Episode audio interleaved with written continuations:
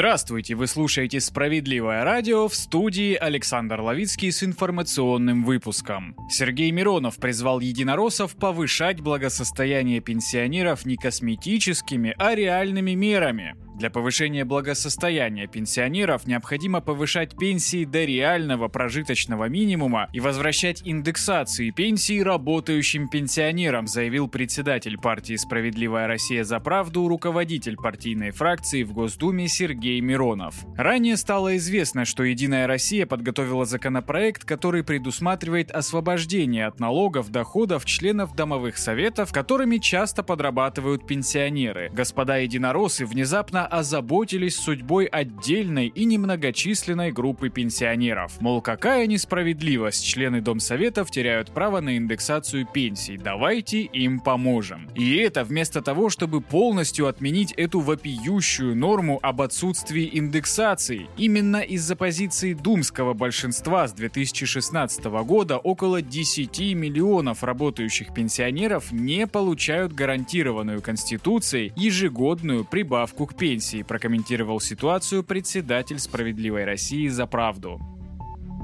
Росавиация продлила ограничения для аэропортов Юга и Центра России до 15 декабря. В России продлили ограничения на полеты в 11 аэропортах Юга и Центральной части страны. Как сообщили в пресс-службе Федерального агентства воздушного транспорта, в этот раз запрет будет действовать по меньшей мере до 15 декабря. Так, ограничения распространяются на аэропорты Анапы, Белгорода, Брянска, Воронежа, Геленджика, Краснодара, Курска, Липецка, Ростова-на-Дону, Симферополя и Элисты. При этом остальные российские авиагавани продолжают работать в штатном режиме. Между тем, власти России разрабатывают план развития альтернативы аэропорта Сочи. Власти Абхазии пообещали определиться с российским инвестором для развития аэропорта Сухума. Актуальность проекта стоимостью минимум 10 миллиардов рублей повысилась на фоне закрытия ряда южных аэропортов России. Абхазские власти скоро определятся с российским российским инвестором в аэропорту Сухума, который может стать альтернативой закрытым из-за военной операции на Украине Черноморским аэропортом России. Об этом во вторник, 6 декабря, сообщил премьер-министр Абхазии Александр Анквап, не раскрывая подробностей. По его словам, срок ввода обновленного аэропорта Сухума в эксплуатацию конец 2024 года. Это единственный аэропорт, обслуживающий пассажирские авиалинии в Абхазии, но грузинские власти закрыли его после грузинского грузинско-абхазской войны в октябре 1993 года. В 2008 после вооруженного конфликта с Грузией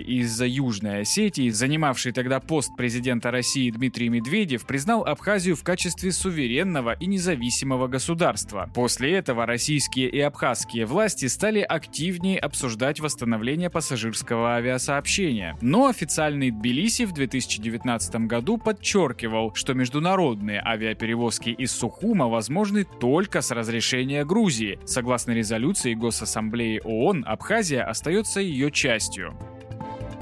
На фоне затухающего COVID-19 Роспотребнадзор отмечает рост простуды и гриппа. По данным Минздрава, в Россию вернулся штамм А H1N1. Это свиной грипп, пандемия которого в России бушевала в 2009 году. По официальным данным, в России продолжается рост заболеваемости гриппом и ОРВИ. Прирост составил 23,3% по сравнению с предыдущей неделей. При этом в 74 субъектах выявлен штамм А, так называемый свиной грипп, первый случай которого в РФ был зафиксирован 13 лет назад. Министр здравоохранения России Михаил Мурашко еще в конце ноября предупреждал о возможном распространении H1N1, указав, что самым эффективным средством профилактики является прививка. Тем более, что в России существуют вакцины именно от данного вида вируса. В свою очередь, Роспотребнадзор указал, что особую опасность данный вид гриппа представляет для детей,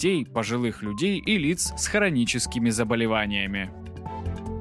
Названы самые популярные у россиян горнолыжные курорты на Новый год. В зимние каникулы каждый десятый турист отправится на горнолыжные курорты Сочи. Специалисты онлайн-сервиса проанализировали данные бронирований отелей и выяснили, что наибольшим спросом у клиентов пользуются курорты Краснодарского края. На Розу Хултер, Красную Поляну и горно-туристический центр «Газпром» приходится 10,2% всех заказанных гостиничных номеров на период с 30 декабря 2022 по 8 января 2023 года. Год назад этот показатель был на 3% выше. Средняя стоимость размещения в трехзвездочных гостиницах курорта составляет 2400 рублей, в Адлере от 2600 рублей, в отелях Красной Поляны от 12400 рублей. Будьте с нами, в студии работал Александр Ловицкий, до встречи в эфире.